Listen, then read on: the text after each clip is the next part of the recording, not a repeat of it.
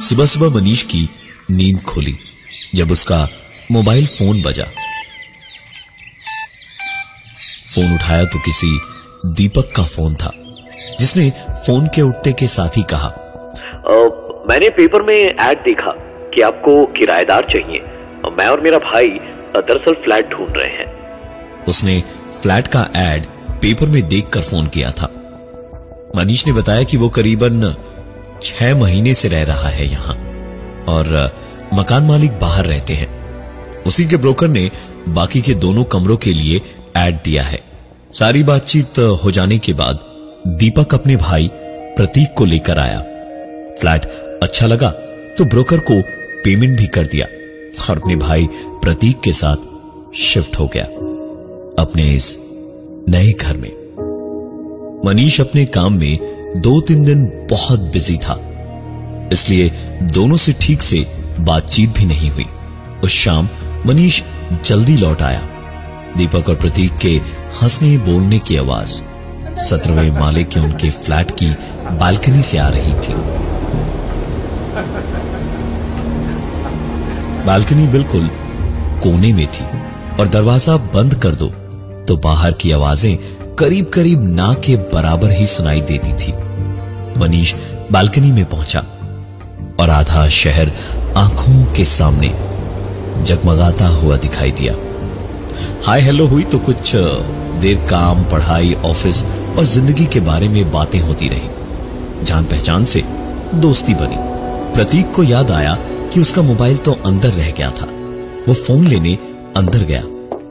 दीपक ने देखा कि मनीष के पास ग्लास नहीं है। तो वो उसके लिए ग्लास लेने अंदर आया और अंदर आते ही दोनों भाइयों ने दरवाज़ा बंद कर दिया और और हंसने लगे कि मनीष डर जाएगा। उसको बंद रखते हैं।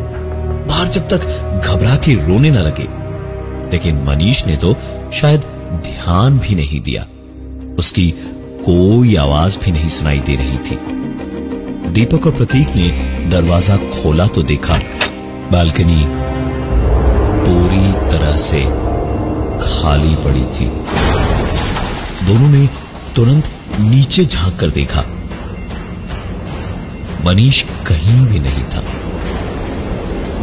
बालकनी से ऊपर या नीचे, सत्रहवें माले से कोई कहाँ गायब हो सकता है? आसमान निकल गया। या ज़मीन खा गई। मनीष कहीं नहीं था। दोनों भाई प्रतीक और दीपक माथे पर हाथ रखे। बालकनी के दरवाजे को बंद करते हुए जब ड्रॉइंग रूम में आए तो वहाँ का नज़ारा देखते ही वो बुरी तरह घबरा गए और पसीना पहुँचते हुए एक दूसरे को देखते हुए बोले मनीष, तू यहाँ कैसे आया? तू तो अभी बैल, बालकनी में था? मनीष ने यह सवाल सुनकर हँसते हुए कहा, अरे, कितनी पी ली है भाई तुम लोगों ने? ऑफ़िस से आया हूँ अभी। चलो यार, एक आध मुझे भी पिलाओ. दीपक और प्रतीक का चेहरा इस वक्त देखने लायक था। दोनों कुछ बोल ही नहीं पाए। मनीष को लेकर बालकनी में गए। सबने एक ड्रिंक बनाई और पीनी शुरू की। तो मनीष ने कहा, अरे यार तुम लोग पियो, मैं दो मिनट में ना हाथ मुँह धोकर के वापस आता हूँ। दीपक भी थोड़ी आइस और ठंडा पानी लेने पीछे पीछे आया और आइस और पानी लेकर वापस दरवाजे पर आया। तो देखा, मनीष बालकनी के दरवाजे को बंद करके हल्के से हंस रहा था। दीपक ने उससे कहा, क्या कर रहे तू ये दरवाज़ा रोककर क्यों खड़ा है? प्रतीक तो बाहर है ना? मनीष ने एकदम से पलटकर अजीब सी डरावनी मुस्कुराहट चेहरे पर लिए हुए कहा, अभी जब तुम दोनों ने मुझे बंद कर दिया था, तब तो बड़ी हँसी आ रही थी। अपना भाई बंद हुआ तो बहुत दिक्कत हो रही है। हा? मनीष की बात सुनकर दीपक बिल्कुल हाथ में पकड़ी बर्फ़ की तरह जम गया और उसने हकलाते हुए कहा प, प, प, पर तू तू तू तो बोला कि तू तू अभी ऑफ़िस से आया? मनीष ज़ोर से हंसा और उसने दीपक से कहा अरे मज़ाक कर रहा था यार। तू तो डर गया। चल, प्रतीक को बुला ले, अंदर ही बैठते हैं। प्रतीक को बालकनी से बुलाकर तीनों अंदर आ ही रहे थे, जब पीछे से बालकनी का खुला दरवाज़ा अपने आप ज़ोर की आवाज़ के साथ बंद हुआ। किसी के रोने की आवाज़। तीनों को साफ़ साफ़ सुनाई देने लगी।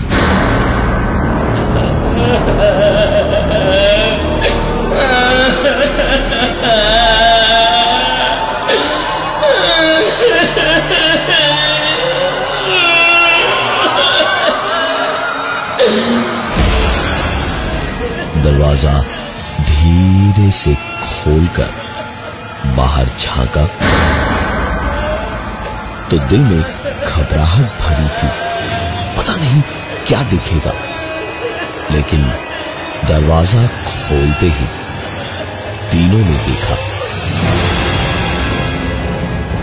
बाहर कोई नहीं था। तीनों अंदर वापस आए। इसके बाद और कुछ नहीं हुआ।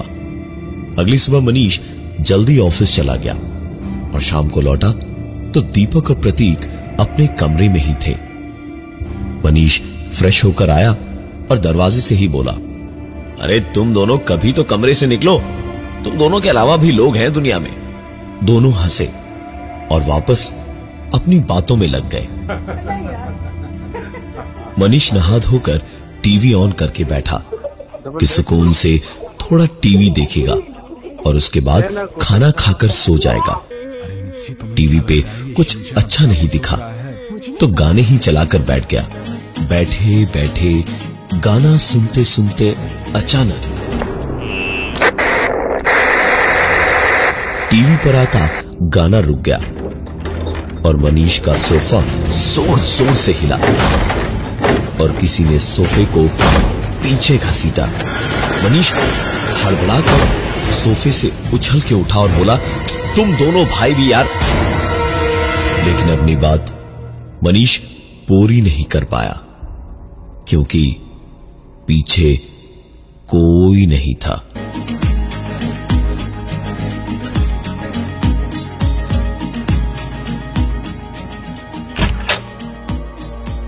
टीवी पे गाने की आवाज़ वापस आई और अपने कमरे का दरवाज़ा खोलकर दीपक और प्रतीक बाहर आए।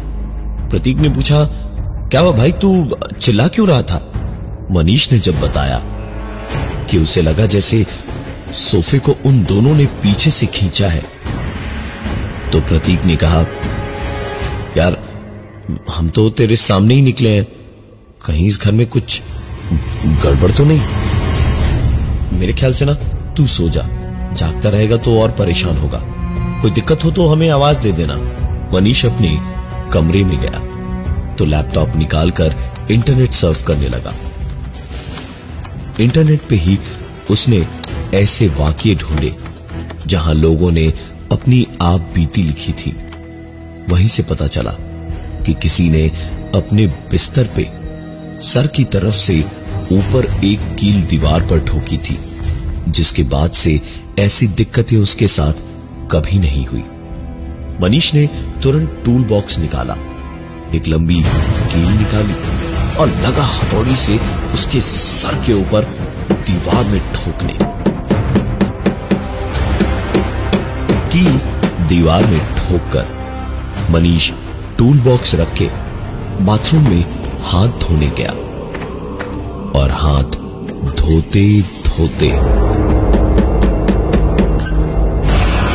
मनीष बाथरूम से बाहर आया तो उसकी आँखों ने जो देखा, उसे देख मनीष का दिल किया एक कील अपने बदन में गाड़ कर देखे कि वो जाग रहा था या सो रहा था। उसके सामने दीवार में ठोकी हुई उसकी वो कील ज़मीन पर पड़ी थी और दीवार से वो पूरी की पूरी ईट ही निकली हुई थी।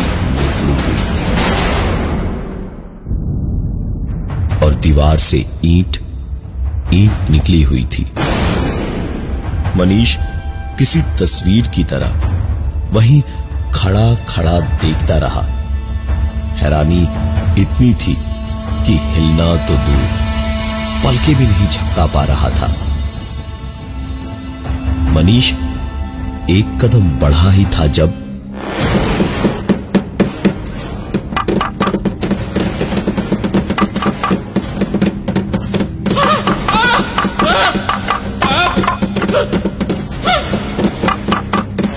पूरे कमरे में, दीवार में लगी हर एक कील ज़मीन पर निकल के गिरती जा रही थी। हर वो ईट जिनमें कीलें धसी थी, वो सारी भी दीवार से नीचे एक एक करके गिरती जा रही थी। मनीष की चीखें पूरे फ्लैट में गूंज रही थी और यही चीखें सुनकर दीपक और प्रतीक दौड़े दौड़े आए मनीष के कमरे में और एक कोने में किसी डरे हुए बच्चे की तरह घुटनों में मुँह छुपाए बैठे मनीष को पकड़ के प्रतीक ने कहा, मनीष मनीष, क्या हुआ मनीष? अरे तू ठीक तो है? मनीष, क्या हुआ तुझे?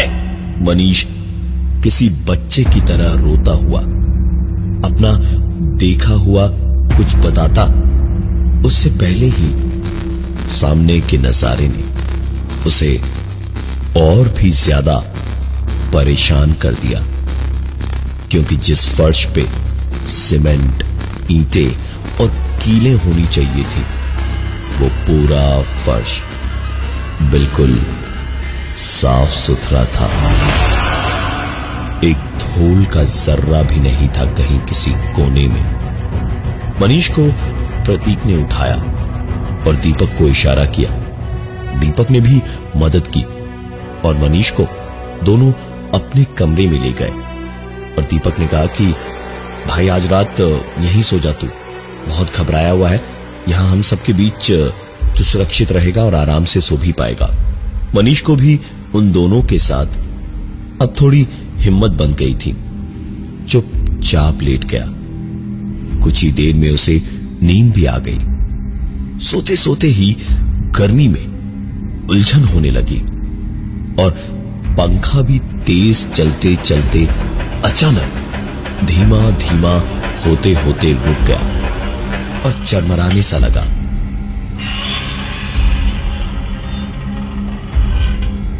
मनीष एकदम से उठा तो अंधेरे में उसके माथे से कुछ टकराया। कमरे के बाहर से आती हल्की रोशनी में मनीष ने जो देखा, उससे एक बार फिर उसकी चीख हालत में ही अटक के रह गई। पंखे से एक लाश लटक रही थी, जिसके पैरों से मनीष का सर टकराया था। मनीष ने आँखें मलकर वापस ऊपर देखा तो लाश लाश वहाँ नहीं थी। मनीष उठकर पानी पीने गया और पानी पीते पीते ही उसने सुना, इस बार क्या दिखेगा? यही सोचता हुआ मनीष किचन में गया। तो आज पहली बार सामने कुछ ऐसा दिखा। जिससे उसे डर नहीं लगा, बल्कि राहत मिली। सामने प्रतीक था। मनीष को देखकर उसने पूछा तो मनीष ने उसे पंखे से लटकती लाश के बारे में बताया? प्रतीक भी समझ ही रहा था कि इतनी देर से इतना कुछ हो रहा था तो मनीष का हाल ऐसा होना ही था। उसने एकदम से बोला, चल मनीष बालकनी में एक सुट्टा मार के आते हैं। मनीष भी मान गया। दोनों गए और मनीष ने एक सिगरेट जला के एक कश ही मारा था जब प्रतीक ने अचानक गर्दन से मनीष को पकड़ा और बैल्कनी से बाहर हवा में ऐसा लटका दिया जैसे कोई रोई का पुतला था मनीष।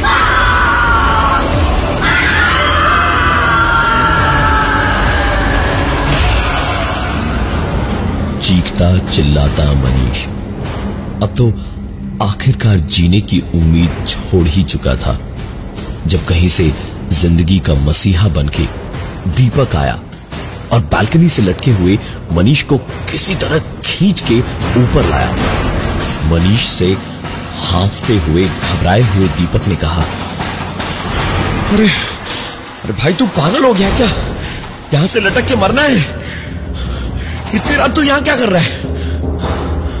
मनीष गुस्से में उसी पर पलट के चिल्लाया। पागल मैं नहीं हूँ। पागल तेरा भाई प्रतीक है। उसी ने मुझे मारने की कोशिश की है।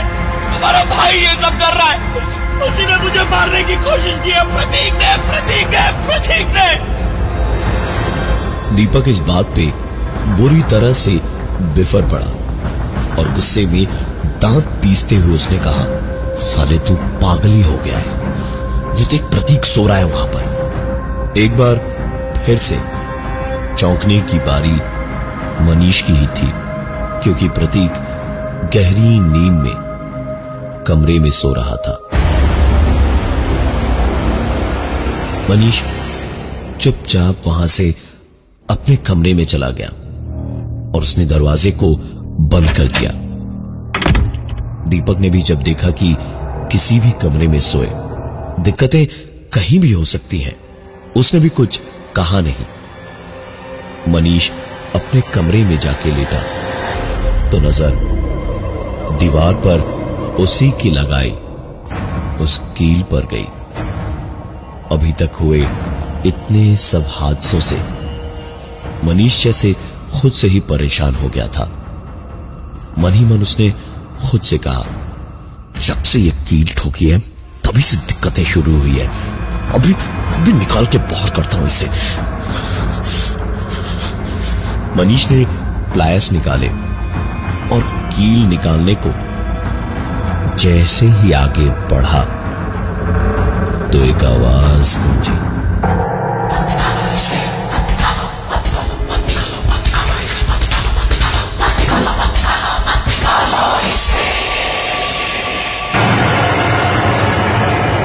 मनीष समझ गया था कि जो भी है, वो नहीं चाहता कि ये कील दीवार में लगी रहे। मनीष लगा कील को खींचकर दीवार से बाहर निकालने की कोशिश में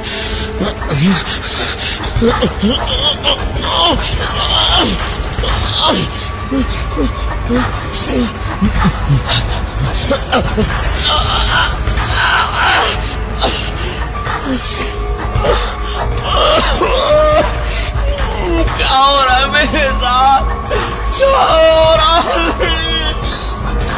पूरी ताकत से कोशिश करके भी कील टस से मस नहीं हुई और मनीष की हर बढ़ती कोशिश में वो आवाज़ और बढ़ती गई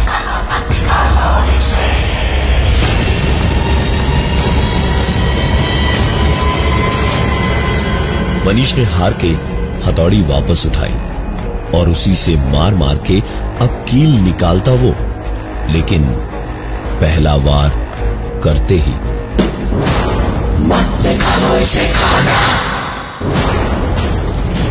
मनीष एक के बाद एक हथौड़ी से मारता गया।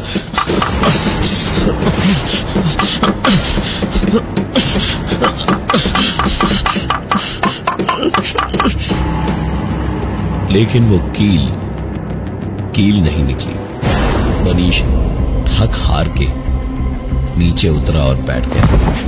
बैठे बैठे उसे अचानक कुछ शक हुआ। मनीष ने लैपटॉप ऑन किया और इंटरनेट पर छाटना शुरू किया। जैसे ही उसने दीपक और प्रतीक एक साथ लिखकर सर्च किया उसकी आँखें रिपोर्ट पढ़ के फटी की फटी रह गई। अब मनीष को सब समझ आ रहा था। तो तेरे सामने ही निकले हैं। कहीं इस घर में कुछ गड़बड़ तो नहीं चल मनीष। बालकनी में एक सुट्टा मार दीपक और प्रतीक दोनों भाई तो थे। लेकिन प्रतीक प्रतीक चार साल पहले मर चुका था। मनीष ये सारी बातें अपने लैपटॉप पे पढ़ ही रहा था, जब उसे अपने ठीक पीछे किसी की गर्म सांसों का एहसास हुआ। इससे पहले कि मनीष पलट कर देखता कि उसके पीछे कौन है।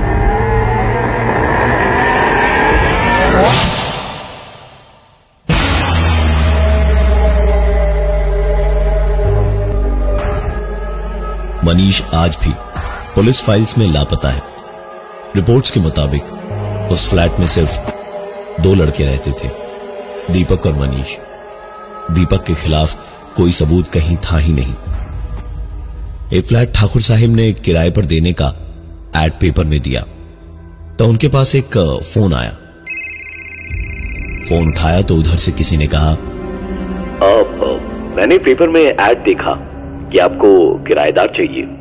मैं और मेरा भाई नया फ्लैट ढूंढ रहे हैं। कब देखने आए आपका फ्लैट? कब देखने आए आपका